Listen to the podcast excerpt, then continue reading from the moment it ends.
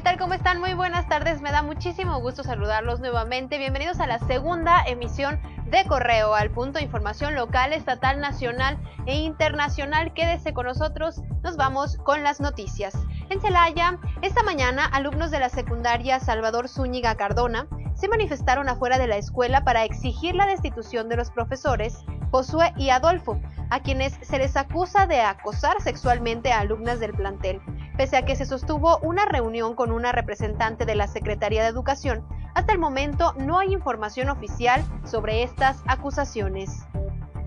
El gobernador Diego Sinué Rodríguez Vallejo respaldó el paro nacional Un día sin nosotras a través de su cuenta de Twitter. El mandatario mostró su apoyo a la causa femenina y dijo entender el sentido de la manifestación. Asimismo, se sumó el ayuntamiento de Irapuato, quienes señalaron que no habrá ninguna consecuencia para las mujeres que se unan al paro.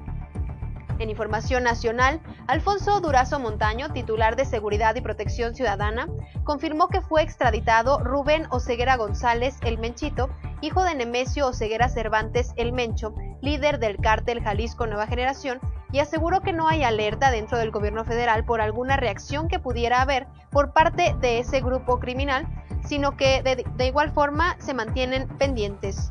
En información internacional, los talibanes anunciaron este viernes que firmarán un acuerdo con Estados Unidos el próximo 29 de febrero, tras más de un año de negociaciones en Qatar, una información confirmada casi simultáneamente por el Departamento de Estado estadounidense. Esto será una vez completado el periodo de siete días de reducción de la violencia y de la salida de todas las tropas extranjeras de Afganistán.